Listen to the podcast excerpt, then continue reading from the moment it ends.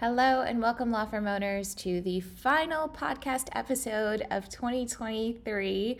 Welcome to the Wildly Successful Law Firm Podcast. I'm your podcast host, Nermin Jasani, and today we are talking about climbing the right mountains in your law firm.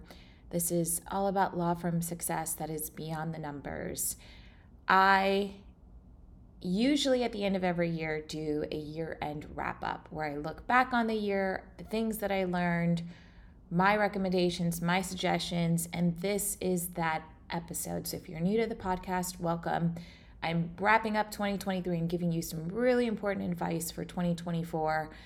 I will tell you that 2023 had a lot of big moments, a lot of big accomplishments, but it did not start out that way for me. I had a podcast episode that I released earlier this year about how this year just started out really tough for me. I did, I, started out probably already a little depressed and definitely felt it more as the year went on. And it was just this cloud that I couldn't really seem to shake from me.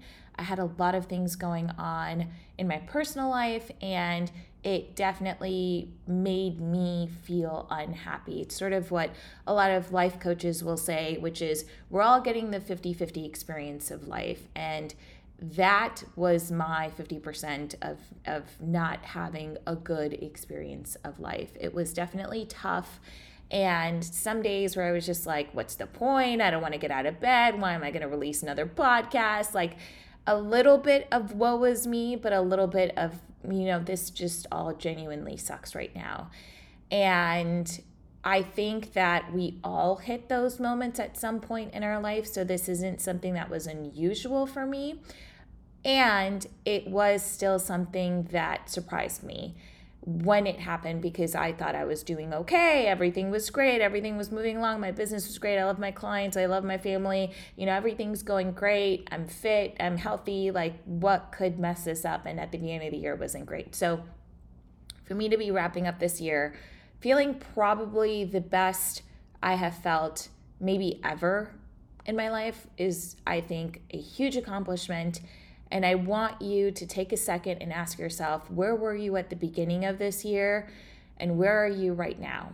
Like, would you say that you are in a like feeling better than you did earlier this year? Or you just kind of where you were earlier this year? Or is it feeling a little lower? Maybe you have things going on in your personal life.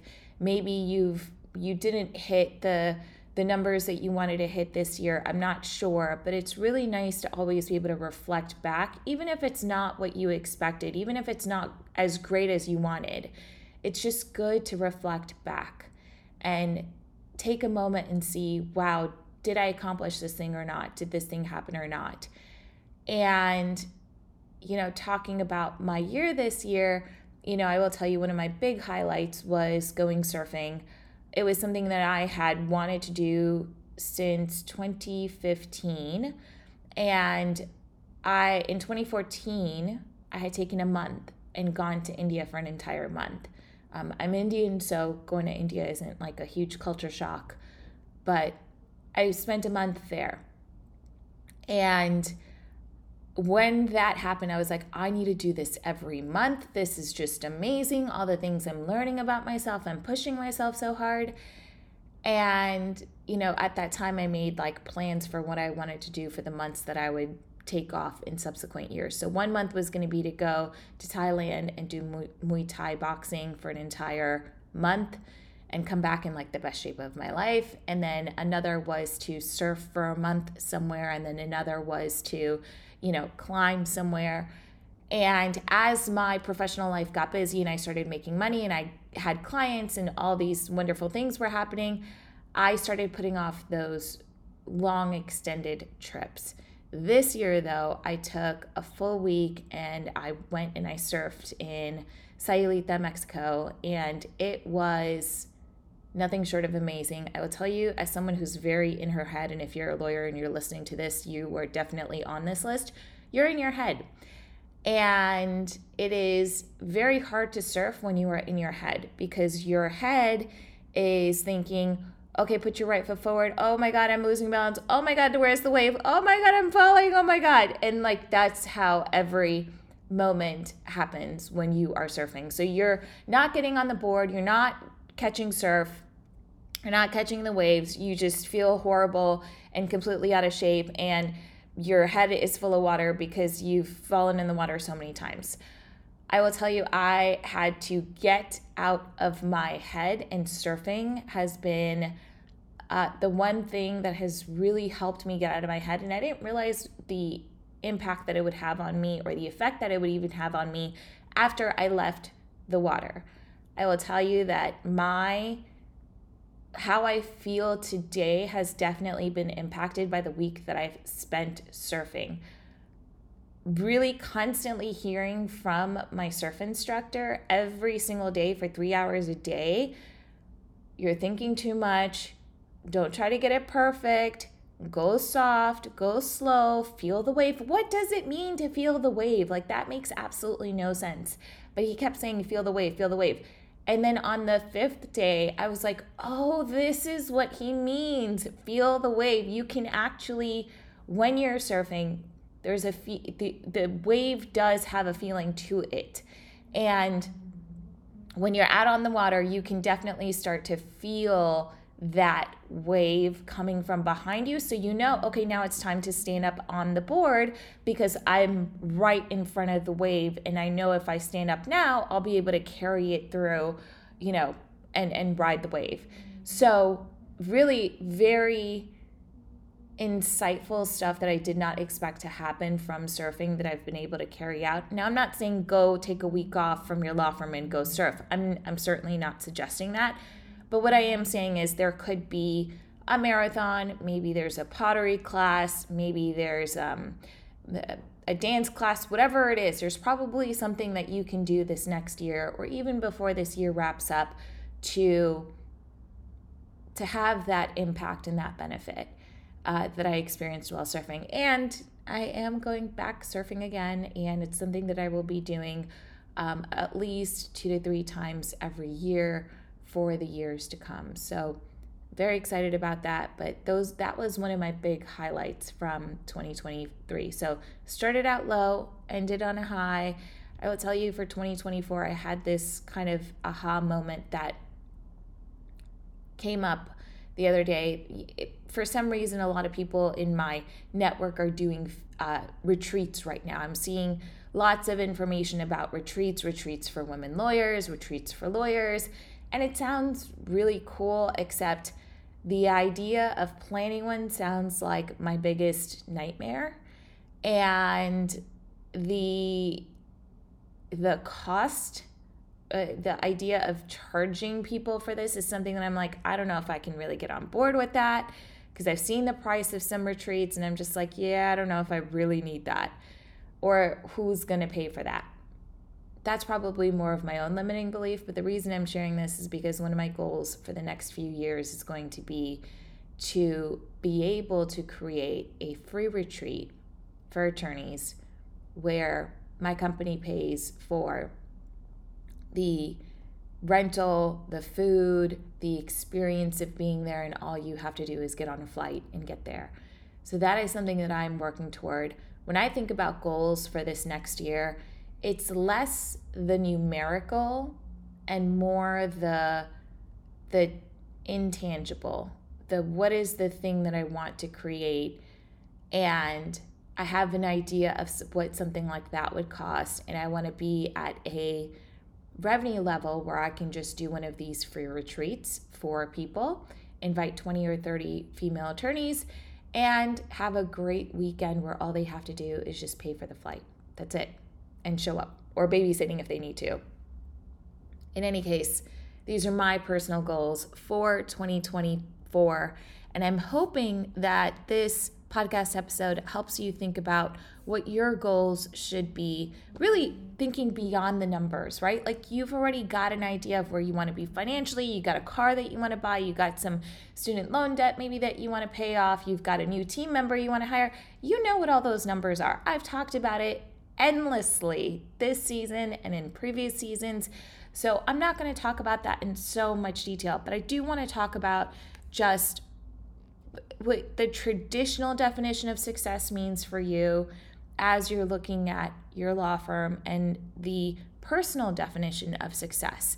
And it's really important to think about both of those definitions as you are wrapping up this year and going into next year. So, let me talk first a little bit about the traditional definition of success as a law firm owner and with a lot of law firms that I work with. So, they're typically going to be external, what people can see, and they're going to be influenced by other attorneys and by just the legal profession itself.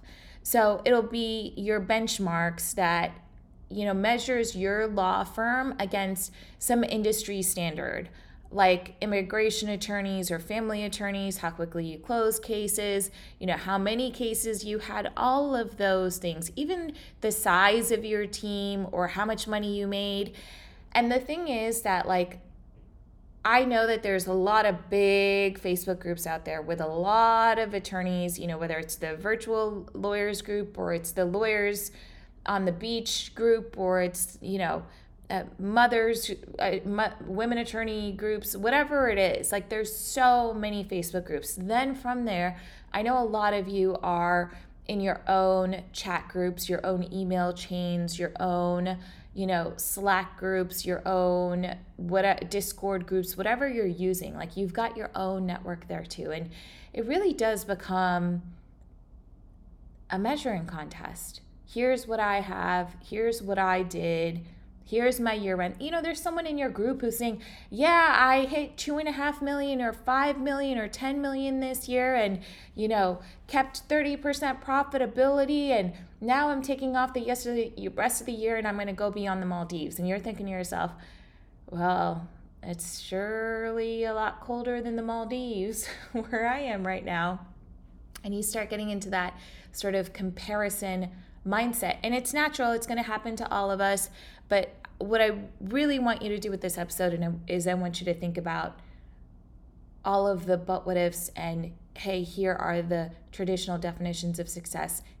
But but here's mine because I've created my own personal definition for success. And a really interesting stat that I wanted to share here with you was according to Practice Panther, the um, legal practice management software that maybe a few of you use, uh, they found that for the law firms that they surveyed and the ones that responded, expanding to multiple locations resulted in a financial loss for 45% of law firms. 45% of law firms, when they expanded their law firm locations, they had financial losses. That's not good, y'all. And I can tell you that a lot of those people who expanded, they did so because of that traditional definition of success. I will have made it as a law firm owner when I have six locations across four four states or four counties. And you're doing it based on some traditional definition of success and not what your own personal definition of success is. So let's talk a little bit about a personal definition of success. So these are the ones that are your personal benchmarks, not your how much is my team size and how much revenue did I make, but they're more personally fulfilling and they may not be tangible. A little bit how like surfing isn't really tangible for me. That that might be what that is for you. And it could be like hey, if you do client satisfaction surveys or year-end surveys, you might have had clients come back to you and say A plus, and that could make you feel like for you this year, this was a personal success. And maybe you finally took Fridays off. Maybe you took Wednesdays off. Maybe you didn't work for three weeks this year instead of the zero weeks last year that you had. Maybe it's your team, right? And maybe it's that the vibe of the team, the how the team gets along, your team culture, is at an A. Like maybe that's what it is for you.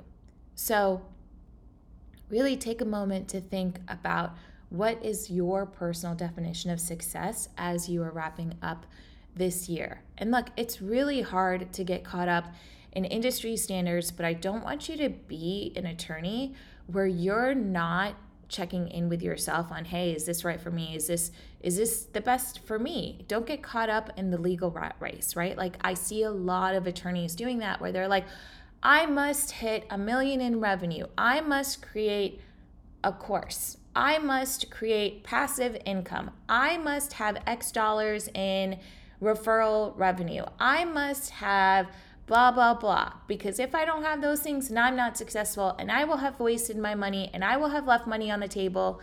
And I'm going to tell you something that's going to blow your mind because it blew my mind when I heard it.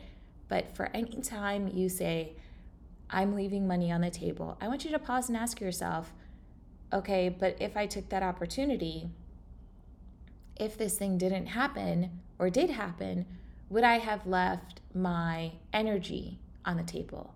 Would I have left my peace of mind on the table? Would I have left time with my husband on the table? Would I have left time with my family on the table? So often we keep assuming that everything is related to money, but the more I do this consulting work, the more I spend time with millionaires and billionaires, which I have, they're no happier than when they had less which is why you see so many billionaires giving away all their money, right? Like, isn't that just the ultimate irony of it all? Is they've made so much money that now they're giving it away and they don't know how many different ways they can give the money away and they're trying to figure out more ways to give away more of their money. I mean, it, it's really just, it's really silly when you think about it. So, really make sure that your definition of success is yours and it's not your peers, it's not the people on Facebook, it's not the people you went to law school with or the guy who got the C on the torts exam but is making more money than you as a PI attorney than you are as a con law attorney or whatever it is.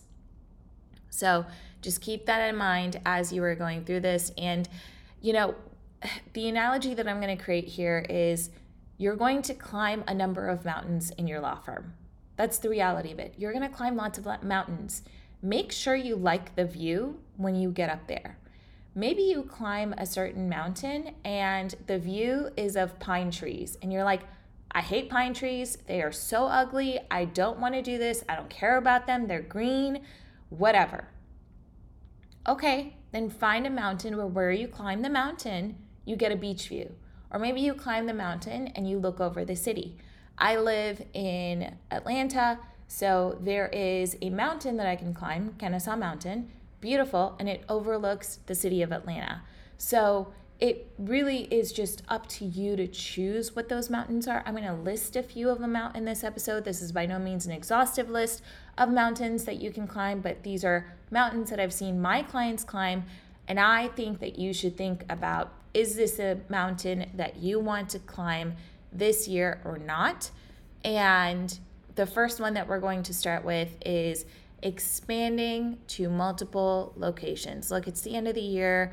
I know that it is so natural for a lot of you to already be thinking, okay, what about next year? Where are we going to expand next year? What are we going to do next year? Let's go into this second location. Let's go to this third location. I've got my eye on this fourth location. This is a really good area for us to be in. It's developing. We should get in there on the ground floor. All those like kind of cheesy sayings that you guys throw out.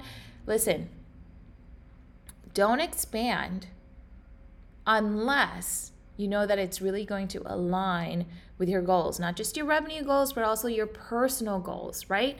I know that it seems very glamorous to be the attorney whose website has like six locations on the bottom in different cities, right? And you want to be able to go to networking events and go to your, I don't know, law school reunion and be able to tell people, oh, yeah, I got six locations, blah, blah, blah. Yeah, that's really great. And the, the thing that I really want you to keep in mind is is this growth sustainable? You're going to have a larger ho- overhead. You're going to have some administration challenges. You're going to have hiring challenges. You're going to have team cultural issues. It's going to be a mess. So before you really think about taking up a new space in a new location, in a new city, ask yourself these questions Why am I doing this? Is it so how it looks on my website, or is this something I really want? Is this a mountain I'm willing to climb? Am I willing to leave time with my family on the table to go climb this mountain? Ask yourself that. Okay, the next mountain that you could be climbing is expanding to a larger team, right? What I want you to keep in mind is that you may want to expand your team. You may want to go from 10 to 20. You may want to go from 20 to 30. That's okay. There's nothing wrong with that. But just make sure that it is the way that you operate because if you need a smaller, more efficient team, then that could be the thing that is more effective for you and a better strategy for you than expanding to a team of 20 when you don't necessarily have the leadership skills or the operational skills to or even have enough work for a team of 20. So, what I really want you to think about is the math of overhead expenses, the math of a bigger team, and how that math is maybe going to keep you up at night. So payroll has gone up, office space costs has gone up, benefits costs, your admin team, you've got office politics, all of those things are going to come up. And you're going to need to ask yourself, am I a leader or am I a babysitter? How am I really in this space right now? Is this too many people for me? Are is the are the people not trained enough? Do I not even have a good training system in place right now to bring on all of these people? And what that's ultimately going to do with more people is it's going to drain your energy. So if you used to be able to, you know, go to court three days a week and it was just a team of five, and now you've got a team of 10, and you're going to court more often than you were before because the people who you hired aren't trained to do the kind of cases that you were doing, I would say that that is an ineffective strategy for you for growth. And that you might benefit more by just increasing your rates and charging more money than by increasing your team and trying to do more casework, but where all the work is still falling on you. I know that's a lot of attorneys. If this is you, I want you to consider Team SOS service I offer for law firms that have larger teams and we go through and create KPIs for each of your departments, for everyone who's on your team, so that they understand how things need to be done. And this the KPIs slash benchmarks reflect your financial goals. So if you want to hit a million dollars, then that means you got to close X amount of cases in X amount of time. That's just the reality of it. That's how the math boils down. Okay, let's talk about the next mountain that you might want to climb, and that's diversifying practice areas. So, the thing is, if you are going to diversify, you need to make sure that you've got active client demand for it. And it's not a conversation of, oh, I had three people ask me last week, and then three more ask me earlier this year, oh, do I do personal injury work? Or do I do divorce work? Or do I do fill in the blank work? If you don't have an active requirement for that, and by the way, six cases a year is not enough to justify diversifying, you need to have a really healthy number of, of interested potential clients. Maybe you want to send out a survey to them. Hey, if we started doing this thing, is this something that you would be interested in working on us with? I think that if you are a business law firm and then you're going to add in a trademark practice, I think that's okay. You can ask your attorneys to see, uh, or you can ask your clients to see, hey, if we expand into this, is this something that you would be interested in? If you've got a divorce practice and you're going to add in child custody, that's something that you could add in. Like, if you are going to do it, then make sure that your client base kind of already needs that support service. I don't want you to just create this thing and do it because you think that it's going to help increase your profitability. In fact, according to Clio, 62% of law firms that diversified practice areas experienced a decrease in overall profitability. That is a sad stat. That's not where you want to see numbers going. I really want you to ask yourself okay, why am I diversifying? Is this in alignment with my personal vision and the firm's vision of success? Am I genuinely interested in diversifying in this new area or am I just attracted to the potential income? Next, ask yourself do your clients need or will they benefit from the firm's diversification? And finally, do you have the bandwidth, the energy, the mental energy, the emotional energy, and the financial resources to not just set up this new area, but to excel in this new area? So, just a few questions to ask if diversification is maybe on the table for 2024 for you. All right, let's talk about marketing. I know a lot of people are going to start this next year by saying, I'm going to kill it in marketing. Here are all the things I'm going to do. I'm going to hire a website team. I'm going to hire an SEO team. I'm going to hire a social media team. I'm going to get on TikTok. I'm going to dance around. I'm going to get on a billboard. I got this whole marketing strategy in place. Here's the thing if this kind of marketing activity makes you kind of want to throw up a little bit, then maybe like relationship based marketing might be the approach that is better for your law firm specifically. So just keep in mind why you're why you're thinking about doing all of these sort of more sexy, more in your face kind of marketing options. Is it because someone said that they saw 100% revenue increase? Is it because someone else said, hey, this is something you have to do? Is it something that you are doing for yourself, or are you doing it because someone else is doing it? A few other attorneys are doing it, they're getting good um, results from it. So now you're thinking, okay, should I be doing this? So, one, just think about like the costs. Hey, this is going to be really expensive and it may not give you the result that you're looking for in three months. It might be high cost for six months. It might be high cost for nine months. It might be high cost for a year. Are you okay with that? Or are you better off with a more low key kind of approach? Okay, the next thing you want to think about is how does this form of marketing affect the image that my law firm currently has. So, listen, if you've just been a low key attorney and then all of a sudden you throw yourself on a billboard, what does that mean? How does that change how your current clients currently perceive you? And how does it change how new clients perceive you?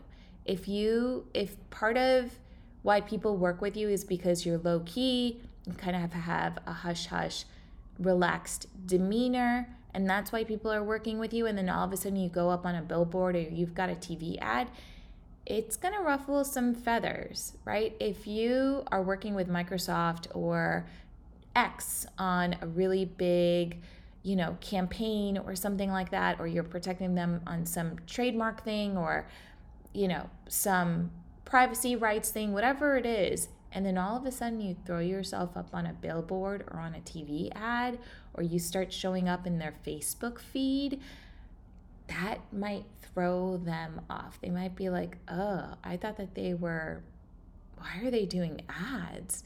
Are we not giving them enough business? This is really weird. Are they looking for more people like us? Are they telling their clients about our success?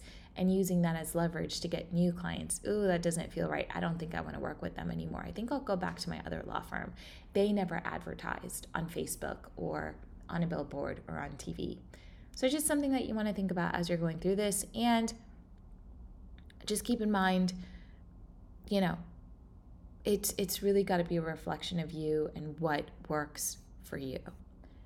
All right, let's talk next about getting some form of national recognition, getting in one of those magazines, being recognized by the Bar Association, maybe making it to the New York Times, you know, whatever that is. I really want you to think about okay, if this happens, if this is a goal that I'm setting for myself, you know, is there a direct benefit to my law firm and is this strategically in line with my law firm national recognitions feels really sexy you know being on the cover of a magazine yes that should feel really good. But, you know, is it really going to result in like the gold bricks in your law firm that you think it's going to? Um, I will tell you that I've had a few attorneys who I've not worked with, but who did consult with me on their practice, and they were nationally recognized in their specific field. And the sort of ego that came off from those conversations was an immediate, like, no, this is not going to be a good working relationship for both of us. But I really just want you to think about you know, does this national recognition serve you? Everything has pitfalls. So remember, as you are climbing this mountain, you're going to do a lot of work into it.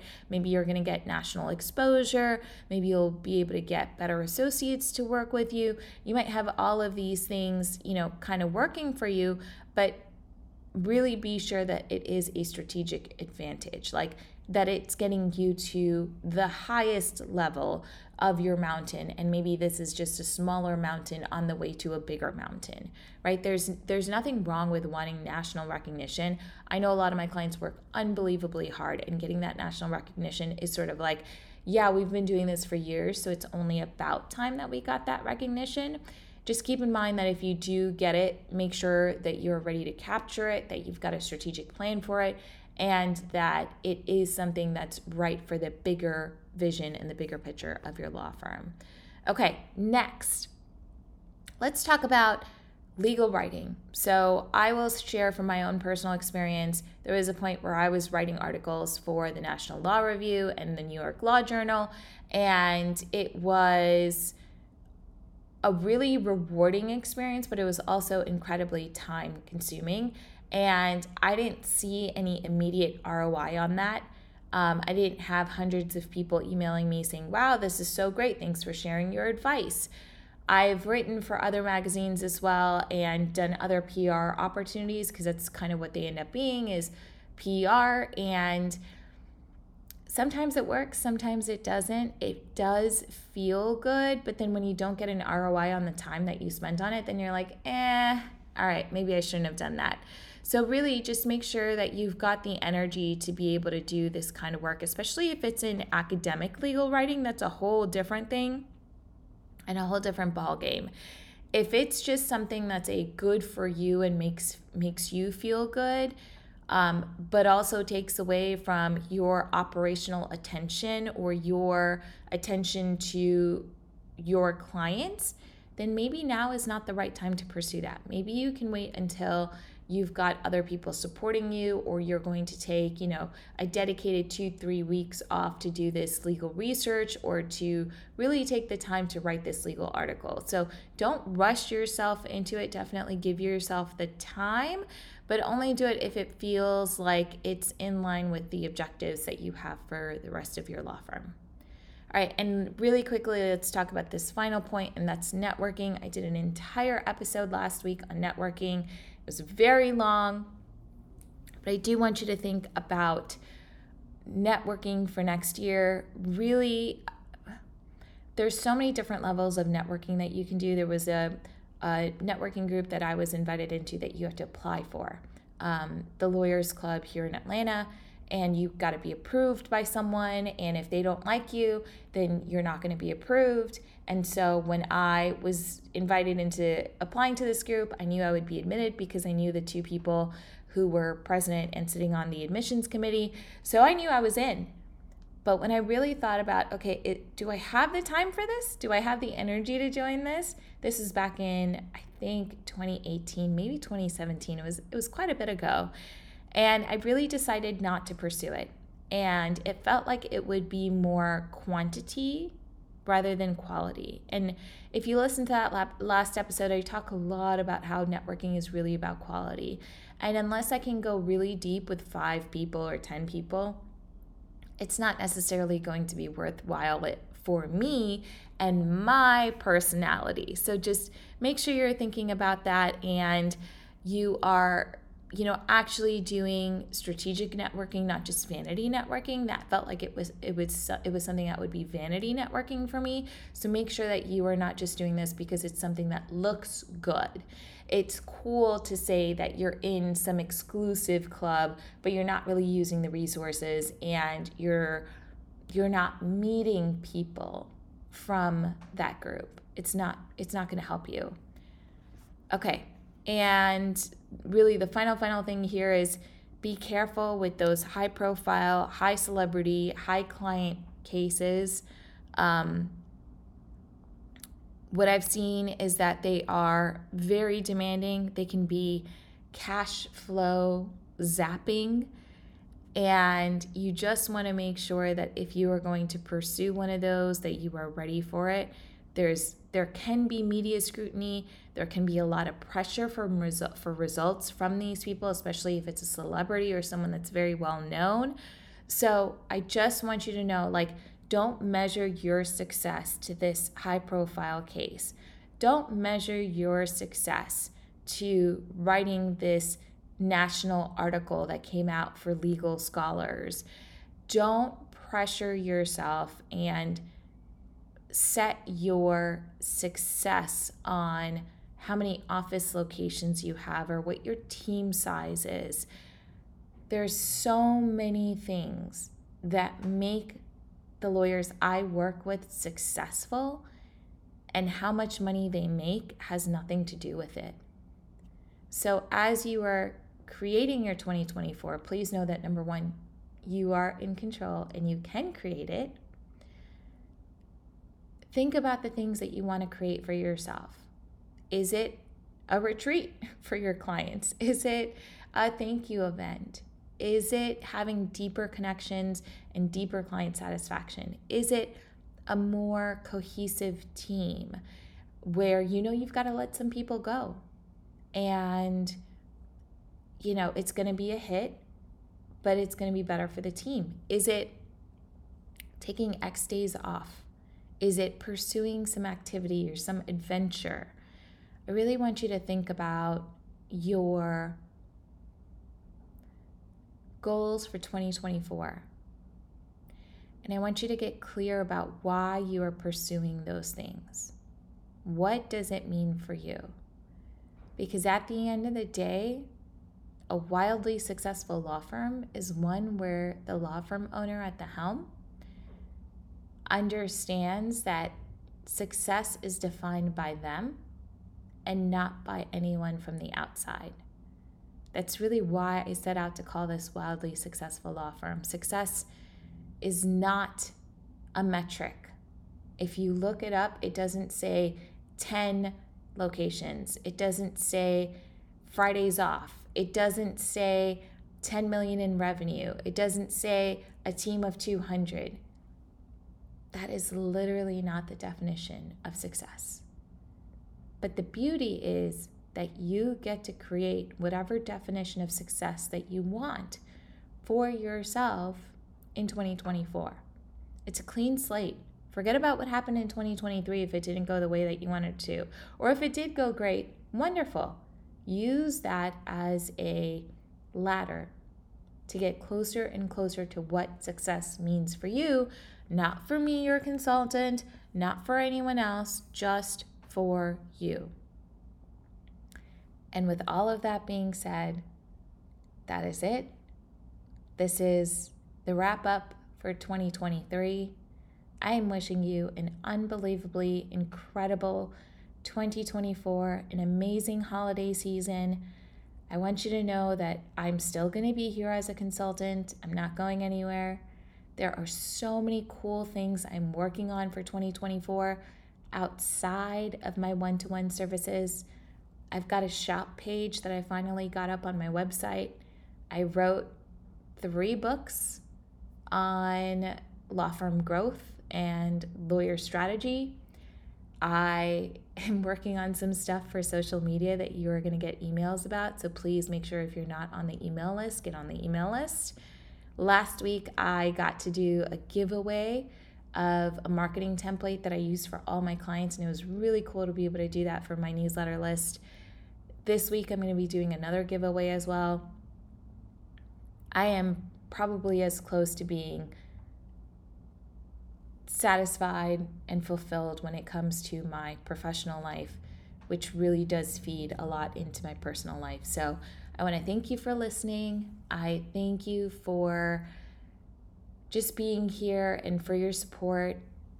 The only thing I'll ask you to do is, as always, if there is another lawyer who could really listen to this episode, who could get something from it, please share it with them. It goes a really long way for them.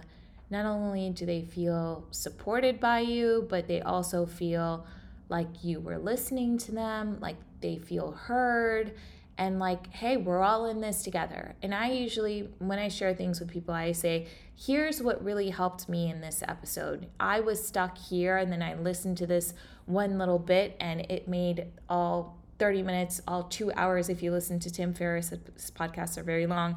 All three hours of this podcast episode, totally worth it.